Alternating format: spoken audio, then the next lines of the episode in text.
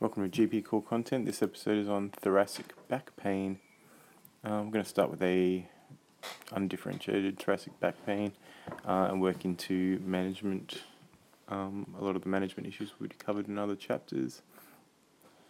Um, so the management issues we're going to talk about really in this one are just limited to fibromyalgia with discussion of osteoporosis done in a separate chapter uh, and discussion of malignancies done in separate chapter.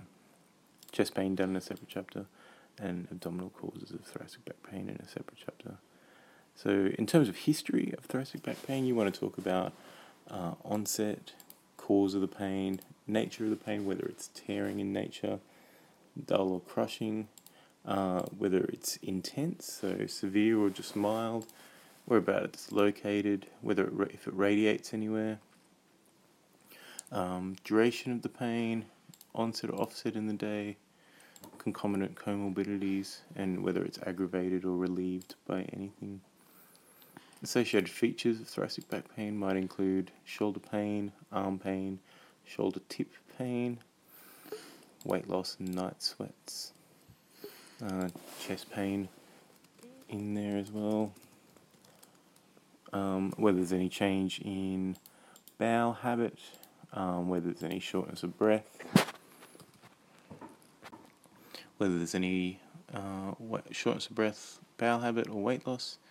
And you want to run through your red flags of thoracic back pain, so um, excluding major trauma resulting in pain, i.e., a fracture, minor trauma resulting in pain, i.e., osteoporosis, any malignancy pointers, so if the pain is constant, if there's night pain, if you've had a weight loss, or if the patient's over 50, infection pointers, whether there's fever, night sweats, risk factors for infection, such as IV drug use, um, where the patient has chest pain, shortness of breath, uh, or ab- abdominal pain as well.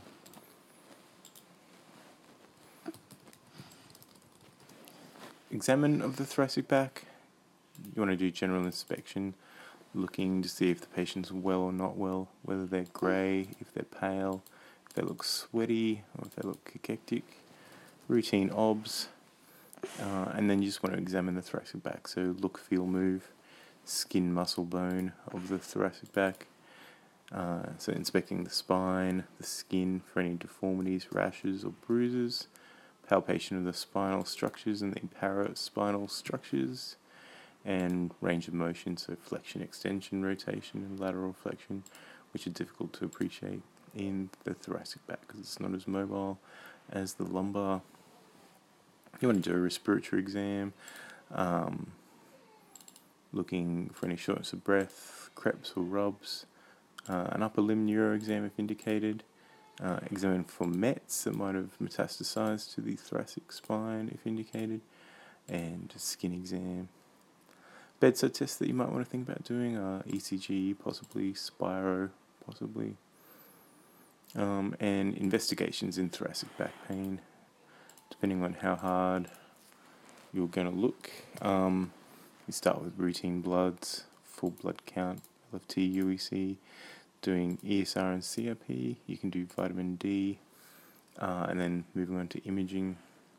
So X-ray of PA and lateral, CT if indicated, bone scan if indicated, and bone mineral, mineral density if you're thinking about osteoporosis.